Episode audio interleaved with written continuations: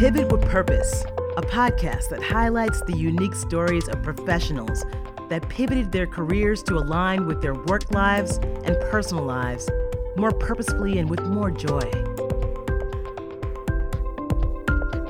Pivot with Purpose is hosted by Megan Houle, a globally accredited career and business coach and creator of the Megan Houle Method. Welcome back to the Pivot with Purpose podcast.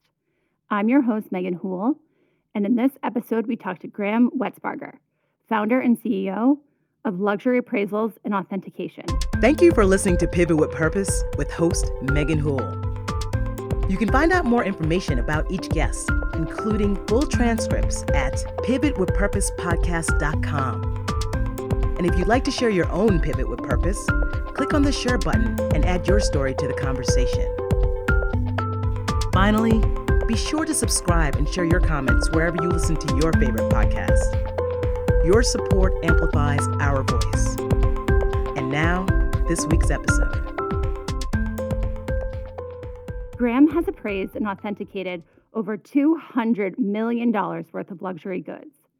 His authentication expertise grew from his education in fashion design and art history. Graham has pioneered in the online resale landscape helping to grow the Real Real into a billion dollar business. His thirst for knowledge has taken him around the world, studying at some of the best institutions, including GIA, Christie's, Fordham Law Schools, London College of Fashion, NYU, and FIT. Graham Wetzbarger, welcome to the Pivot with Purpose podcast. Thank you so much for joining us today. It's my pleasure. Thanks so much for having me. I cannot wait to dive into our conversation. And as I introduce you into the podcast, First and foremost, you have such an incredible background and history in the luxury authentication world. And I have to say this, and it's a bit tongue in cheek, but I feel like 100% true. I bet you can totally spot a fake from a mile away, right? That's your superpower, isn't it? I know. I mean, a mile would definitely be a superpower, but from across the street or across the terminal at the airport, for You're sure. You're like, I see sure. it. I see it. Oh my gosh. Yeah. Well, to get started too, I'd love to ease into the conversation and talk about some fun facts in regards to our guests. So, what's another fun fact about Graham you can share with our listeners about yourself before we dive into career pivots? Any other hidden talents that you have you want to share? Uh, is shopping a it's talent? A PG show, so yeah, shopping is a talent. um, I collect a lot of stuff. Uh, I'm sitting in my office, which also doubles as my shoe closet, ooh. and I think there's like 65 pairs of designer shoes in here. I also collect coffee table books, mainly on fashion. Ooh. I think I have over 150 in my study, and then I collect. Fornasetti and George Jensen. So it makes my mm-hmm. house look nice. Yeah, as soon as I discover something, I just kind of like latch onto it and then dive, dig into it, and then like six months later, I'm onto something else. So right, I have like, a lot okay. of collections. Let me put it oh, that way. I love it. Well, that's so awesome. I love coffee table books. I definitely own a few. I don't have a big space, so I get yelled at when I start buying more things. You can start making them into like end tables and things. Yeah, you just keep stacking just them up, and then furniture. you don't need furniture. Exactly, it's great. Welcome to my house. Sit on this chair of books. I mean, exactly. it's so it's luxurious. People, yeah. come on. I know we don't have all the time in the world here for the listeners, but as someone who spent a good part of my career in luxury leather goods while working at Louis Vuitton, I can tell you so many stories where I had a client that brought in a bag that they bought online, and I had to tell them, unfortunately, it was not real, and people would literally try to fight me. And I'm sure I've ruined a lot of new relationships somehow with the boyfriends and girlfriends coming in and having to say, I'm sorry, unfortunately, this bag is not real. So we all know there's a certain way you can confirm for each brand, which we are locking in our vault. But I'm so interested to hear what truly catapulted you into the luxury authentication business. Why this path? Like, tell us a little bit about your story there. Yep, sure. So, growing up, I always kind of shopped vintage, shopped resale, shopped on the internet. And authentication was always like a mystery. Like, I would go to Vuitton and ask them in college, I went to college in Brooklyn and spent a lot of time on or around Canal Street. And that is such an amazing microcosm of counterfeit culture. And mm-hmm. friends would come into town. It's like, oh, I want to get a Kate Spade knockoff. And watching them just like glue the stickers to the front of the bag. You want Prada, you want Gucci, you want this. So that that, that stuck it's a drive through McDonald's. Like, what? Totally. yeah. What flavor do you want? Yeah. and then I went to school for fashion design and art history because I thought I wanted to be a fashion designer and design like evening gowns. And mm-hmm. there's not a ton of that uh, mm-hmm. in New York, in the States, in uh, the early to mid 2000s when Paris Hilton was the epitome of style. I know, I know, and she's coming back. Mm-hmm. But and so are like juicy tracksuits. We're sorry, right, I right. Know. So uh, I wanted ball gowns. America wanted tracksuits. What I discovered that I loved really was like the couture techniques, the fine materials, all this luxury aspect. And then I never worked a day as a fashion designer in my life, and that mm-hmm. might have mm-hmm. been my very first pivot how did you get caught up in the authentication space? Was it something in terms of education or certifications to sort of become this luxury goods master authenticator? Tell us about the credentials there.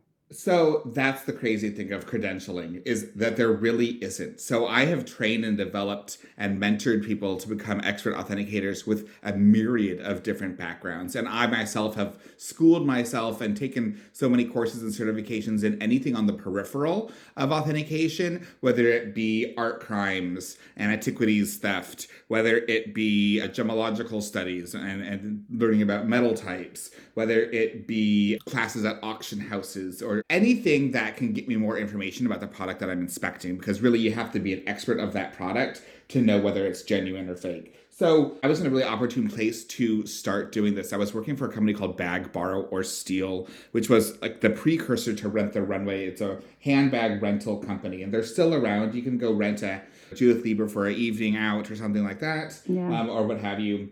And so I was surrounded by a warehouse full of gorgeous luxury authentic goods.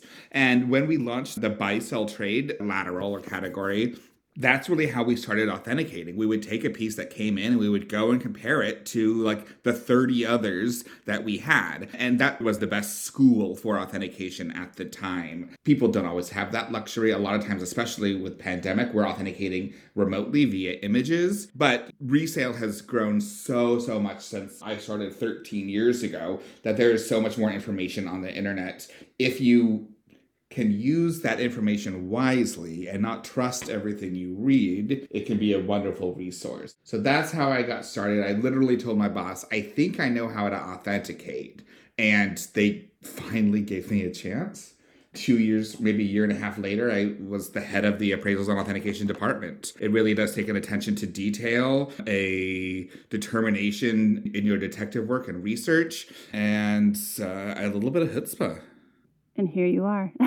so, and I know we have so many amazing pivots to talk through, but before you started your own business, which we'll get into in a moment, you spent a good amount of time in the very early stages, more so at the Real Real, helping them yeah. to catapult that business into resale stratosphere. So, can you talk about your time at the Real Real and some exciting highlights about your position as chief authenticator? As I know you're there for for many years, right?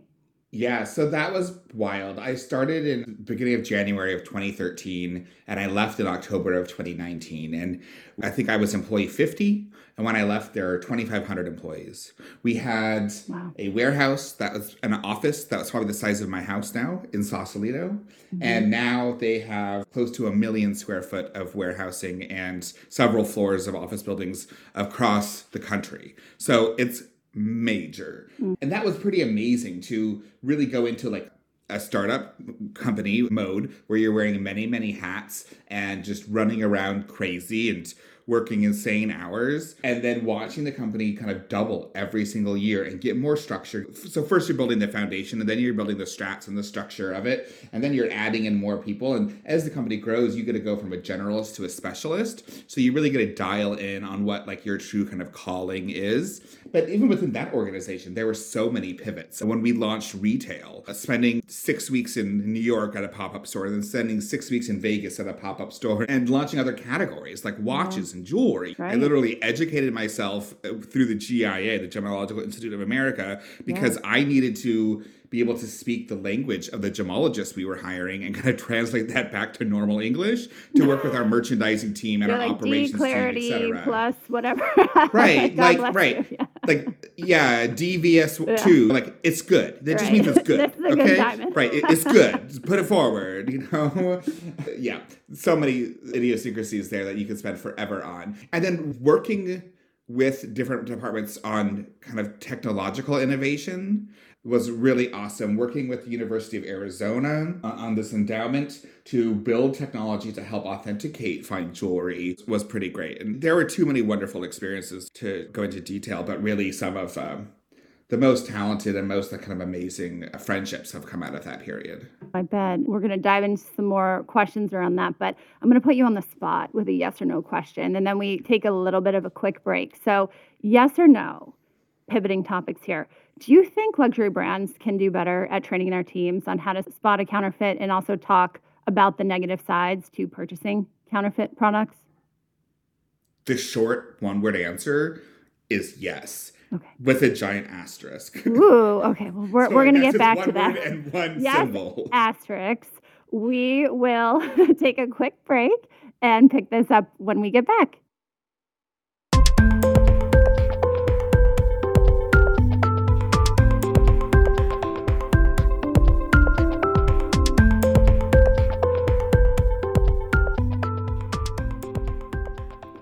Right, Graham. So before the break, you said yes with a big asterisk. So, whose responsibility do you think it is to take a better stance on counterfeit product? Why does it hurt the industry? Is it getting better? How can we be better? Talk to us about your yes. Right. So the brands are really focused on counterfeit detection and stopping that at the manufacturing level. IP enforcement, right? Brands spend millions of dollars in research and development designing amazing product just then have it stolen by counterfeiters. So that's really where their focus has been. And that's been like that since, well, I think Chanel filed one of the first IP lawsuits in the 1930s. So brands spend millions of dollars. I think Louis Vuitton employs 17 IP lawyers working on IP enforcement, right? But it wasn't until like the past five, ten years with the birth and the growth of resale that brands now have to pivot and talk and acknowledge the resale industry. And let me tell you, 13 years ago when I started, brands would not acknowledge resale. I got letters from many companies saying only our employees know how to authenticate. But then if you go into a retail level, they don't know how to authenticate. That's not their job.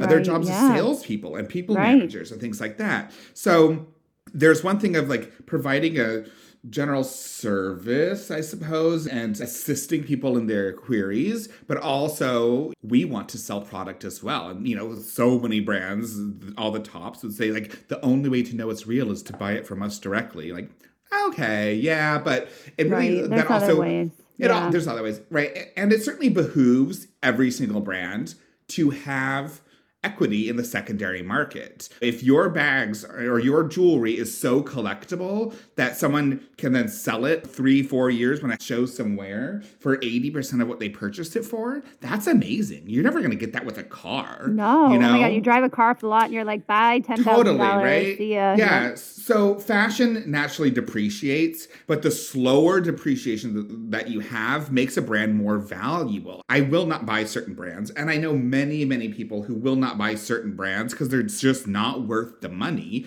And when they're done with them, they just have to be donated. There's no equity left in them. So you want people to want your products at full price, and you want people to want to sell their products when they're done with them. Right. Um, Oh, so that means you have to acknowledge the resale industry and in some aspect participate. Right. That's such a good point. As we pivot to some of your other career things, being so passionate about that and brands, I know you are on your own mission to start your businesses here and launching your own luxury appraisal company. So, did you see a need or a white space in the market to bring a different offering and level of expertise you carry to all your different clients you're supporting now? Like, talk to us a little bit about your inspiration behind starting your own business. Sure. So let's talk about that white space first, I guess. I became an appraiser, certified, and a member of the Appraisal Association of America, which means you have to follow all these codes of ethics, etc., and completed the USPAP, which form standards and practices of appraisal That sounds scary. something. Uh, uh, let me Google what it is. USPAP because it's okay. Uniform Standards of Professional Appraisal Practice, and that's put mhm. together by the Appraisal Foundation, which is a government agency, right? So when you're doing So appraisals serious. for for Yeah. IRS, for estates, for non-charitable or non-cash charitable donations, the IRS and the government really wants to know where this money is. So I did that simply to learn the valuation process and how we, that could benefit our business, The Real Real. And in my getting to know the organization, no one was doing luxury goods. There was hundreds, thousands of people appraising jewelry and some watches, but no one was doing clothing except for one gal out of Chicago. But she mainly does like vintage and antique or like colonial quilts or things like that. There was such a need that maybe consumers didn't realize, but to have the personal wearables, I like to call it, clothing, shoes, accessories, jewelry, watches, handbags, etc., properly appraised and protected against any kind of loss. So that was the kind of white space in the market. Mm-hmm. I didn't really act on that immediately, but over time and through different speaking engagements and things like that, people started approaching me about working, you know, with them in a consulting basis for sometimes like government seizures. Oh, um, wow. Other times yeah, posthumous estates and different collection management pieces, as along with like conservation. So appraisal and authentication kind of goes all into that estate and collection management. So I'm going to bring you. What about storage wars? Can we like get you? I'm storage gonna, wars. Storage. Well, you know that's yeah. like open the door. You're like, what's behind it? I'll bring a Graham with me. you never know what you can find. But that's so interesting. It's so interesting.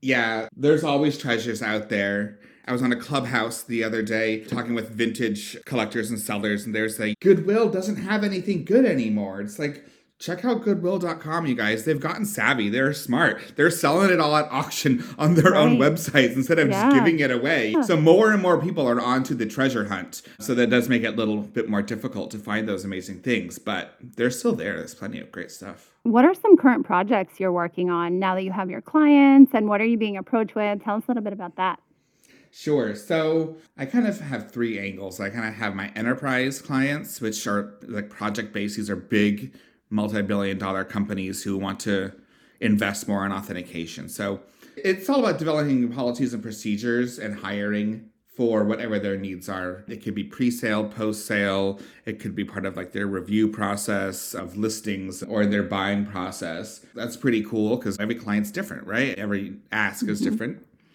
There's my like kind of straight authentication piecemeal, which is mainly young kind of solopreneurs who are trying to start mm. a resale business on some mm-hmm. other platform and they need mentorship and coaching and help in what to buy. Is it real? How much should I pay for it? How much should I sell it? So those clients are really fun because they're kind of the next generation. I'm working with this young couple right now in Milan and they're starting a resale business and they have big dreams and big hopes and great energy. So it kind of takes me back to like, you know, 2012 when I was interviewing with the Real Real and, and talking about kind of what this world might have to offer. So it's cool to kind of be working on both sides at the very young startup age and then at the very established age as well. And then kind of whatever comes my way, working with different right. art advisors is yeah, really cool. Awesome. I just had a great conversation with an art storage and clothing storage business, how to protect garments and things like that. Again, I never thought I would be where I was today 10 years ago. So I really don't know where I'm going to be in 10 years.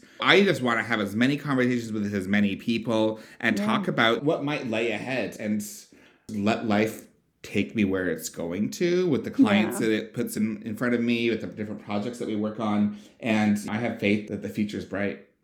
You have such an incredible, unique talent and uh, amazing energy and personality. And I've just so loved getting to know you and all the conversations we've had connecting. No doubt there's going to be some really cool things coming in your future. And at the heart of this podcast, I know a lot of our listeners are in luxury retail, a lot of people still looking to pivot for someone who may be in luxury or retail in general, wanting to pivot into something different, but still staying close to product and fashion, how could someone follow your path maybe to consider becoming an authenticator? And what type of training would go into making sure someone new to the space would be credible? Do you think it's possible to make that pivot? It's absolutely possible. I did it. I was in retail. I sold handbags and then I moved on to customer service or e commerce company and moved into merchandising. And then that's kind of where the ball started to really roll. But I've also, again, hired, trained, and mentored a lot of people, not just to become authenticators, but to become merchants, to become stylists, to become photo editors, all sorts of things whose background was in retail. It takes someone who is passionate about product who again pays attention to the details, who knows the minutia and the differences between this cashmere sweater and that cashmere sweater, or this leather bag and that leather bag, and taking all that product knowledge that when you do work retail, you're really privy to from the brands or from the company you're working for, retaining that, but also continuing to grow and develop on your own, looking at magazines, looking at runway shows, looking at blogs, looking at Instagram accounts, and really kind of ingesting all of that. So then when an opportunity does come your way, you can say, hey, I may not have this exact background, but here are the skills that I possess that mm. fill the, the holes in your ask. There's a lot of remote stuff right now, as I'm sure. So there's that. And we're seeing a dissemination from the major hubs of New York, LA, San Francisco to other cities. Chicago has a ton of great resale. We're seeing great kind of sneakers and streetwear come out of Detroit. Phoenix and Las Vegas are next. And Dallas, a lot of cities with emerging resale New presence. opportunities. Seems like maybe a great space for someone to consider looking that has that passion, like you said, for luxury, for fashion, but to do something different. How do you see the resale industry evolving in the next few years? Do you think 2020 really pushed growth forward with many people trying to consign more than ever? Sell items they've been hanging on to, or do you think it's been a steady climb? Where do you see it evolving? It has been a steady climb. It's been a very steady climb for the past 10 years, accelerated in the past five years. 2020 was a big catalyst though it converted a lot of people who had never considered resale before or at least at like the high end as opposed to like the thrift end right because anytime there is some economic uncertainty people look at their possessions and the things around them to liquidate and to find cash on hand and equity in their products. So, if you surround yourself by beautiful things that are worth money, let's call it what it is, you then have that opportunity, if need be, to liquidate it and to get equity out of it. If you are surrounded by $5 furniture, there's nothing you can sell. And there's nothing sellable there. If your closet is all H&M and Topshop and Zara, there's nothing to sell there. So people dug into their closets and their crawl spaces and their attics and found these products that they were not using and they turned that into capital because again it's good to have cash on hand when there's kind of scary situations when you don't know if your Definitely. store's going to have toilet paper right I think so much of 2020 heightened our awareness in, in a lot of ways. And maybe overbuying or shopping and then investing, like really investing in some great bags, like you said, you can have around you that you can love and and use and then maybe turn around and someone else can love and use them in the future. I really appreciate this industry and all you do.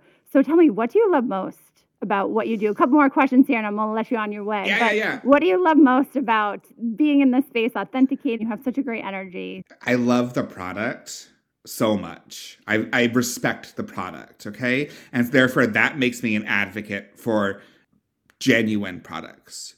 It makes me really kind of hate counterfeiting and, and when people violate people's oh, intellectual so property, right? Yes. And it could be luxury. It could be when someone steals lyrics for a song or when someone like steals a photo shoot. Like if you're not creative enough to come up with something unique on your own, if you have to like steal something that someone's already did or poach it, like that's just that's so poor. Good point. Amen. Yeah. yeah right.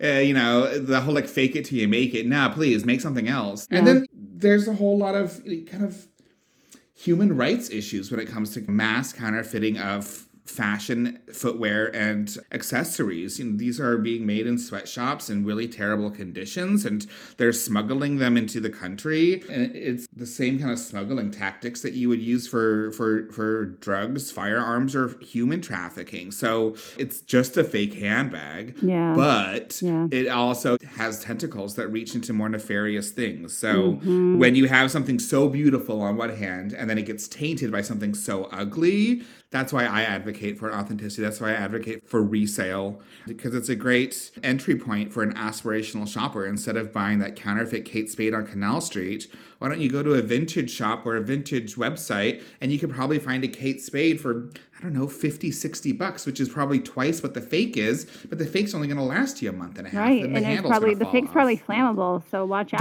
Oh, of know? course. Yeah. like no smoking bags. No like, smoking. Don't like put too much hairspray and light a match around that thing. It's going to be a bad idea. Well, such a beautiful point to make. This summer, I was lucky enough to appraise an entire collection of couture garments from a fashion designer. Ooh. And mm. seeing these pieces with just the most amazing beading, applique, laser cutting, just was insane, right? It's touching pieces of art that you can go on Vogue.com and see them go down the runway. But also, sometimes it's more of like the stories and the situation than the piece itself. I was at a customer's house and we'd done her closets and then we were kind of going through her garage because she thought she might have some things in there and she pulls down this like dusty old rubbermaid bin and not knowing what was inside of it. And inside are three brand new with tags chanel crocodile handbags no, that all have I the price tags of like $35,000 oh on them each and she oh. just brought them home from the store, said, I'll deal with them later, put them in a bin, put it up on a shelf in the garage, and then never forgot about them. Just 10 years ago, 100K of Chanel bags wow. in three bags. And just, oh yeah, I forgot I had these. So those are like pretty crazy things. So, so there's the people who forget they have stuff, and then there's the people who like know exactly what they have and they're crazy collectors. So, so it's fun to kind of talk with those folks as well. But yeah, almost like the bag you have in front of you or the item you have in front of you is the thing you love the most because I don't know, it should be. You're giving it the love yeah. and attention that it needs. Oh, I know. And you take such good care of them. I know the Chanel that I heavily saved and invested for definitely sits in her little space and the nice bag wrap and box and out of sight from the sun. You got to take care of your things, just like anything in life. You know? Right. It's like, so. you know, you, you take care of your skin right? You wash your your take skin, care of our hair, wash yeah. our face and mm-hmm. our hair, mm-hmm. right? But that doesn't mean like we're not gonna have a cocktail or go get a suntan or put right. bleach in our hair. And I feel the same way about clothing. Like you have to use it. If it just sits yes. there as a trophy, no. buy art then and hang it on your wall. You collect sneakers, but your sneakers have some scuffs on them. I'm like, yeah, because I wear them. Like, right? You're proud, you're excited to get them out. You feel good. Yeah. No. You love your look putting together. Well, those are all great points. To close up here, are you currently hiring for any of your clients, for someone interested in learning more about what you do? Is there a way they can connect with you? What's the best way for our listeners to potentially get in touch or follow you? Sure. You can find me at Graham Wetzbarger on Instagram. You can find me at Graham Wetzbarger on LinkedIn. I'm Graham at luxury appraisals.com for email. LinkedIn is always a great place for professional networking. So I really, you know, respect that avenue. Sometimes when people reach out to me on Instagram for professional things, they kind of get a little bit lost with all the yeah. scrolling, I guess. So LinkedIn is a really great place because I know exactly what that is. Hiring, if I find the right person, I can convince someone to hire them. I am hiring for a couple of different positions right now, but some of them are geography based. But there might be a couple of remote opportunities as well. But really, it's all about people who have passion, people who have product knowledge, and people who are willing and wanting to pivot. Well, thank you for that. As I share a lot in the tips that I do after our podcast each week, I have the Megan Houle method takeaway of the week. It's like reach out, be genuine, network. You are such a, a wonderful, kind, accessible gentleman. So I appreciate you sharing your information and, and potentially allowing people to connect with you on LinkedIn. And we'll link all the good ways that they can stay in touch. Thank you so much for sharing your career pivot story and your impressive time and experience in the luxury authentication market, what you're doing for so many brands and your clients is truly amazing. And we look forward to keeping our eye on you as you continue to grow your business and keep supporting you. Good luck with all you have going on. Thank you, Megan, so much. It's been such a pleasure. It is time for another Megan Houle Method takeaway of the week. This week, I want to talk all about showing up authentically in an interview to leave a positive, lasting impression. We spoke about spotting fakes when it comes to luxury products in my conversation with Graham. And in this episode and in this instance, we can address the topic as it applies to the interview process. When you are not prepared, which therefore can lead to you showing up not authentically interested during an interview, hiring managers can sense that pretty quickly. I'm going to give you my industry insider, surefire way on how to nail an interview while highlighting the most important parts of your experience related to the opportunity you're interviewing for with genuine enthusiasm. Ready? Do your homework. Research who you're interviewing with and make sure it is a brand in a position that you have a general interest in and speak directly to your skills as it applies to what they're looking for to fill this role. Be the hiring solution by sharing the value and culture add you can bring to the team. Don't just take an interview to practice or show up half interested because you feel like there's something better out there for you. Every meeting is a chance to make and leave a lasting impression, and you never know where a conversation can lead. And in an industry where we are all connected somehow, if you bomb an interview because you just don't care or answer questions half heartedly, not prepared to speak about yourself, your why, and your accomplishments, you never know when that hiring manager may show up again someday, maybe as a deciding factor in an interview for a job you have dreamed about. And trust me, they will remember you. And you don't want it to be in a bad way. Bring yourself, your why, and your authentic nature to every interview, and I assure you, everyone will want you on their team. I hope you found this tip helpful, and stay tuned for more Megan Hool Method tips this season on Pivot with Purpose. Pivot with Purpose with host Megan Hool is a fashion consort production and part of the FC Podcast Network. It is produced and directed by Phil, aka Corinne. And a special thank you to Spencer Powell for our theme music. Learn more at pivotwithpurposepodcast.com and be sure to follow us on Instagram at pivotwithpurpose underscore podcast.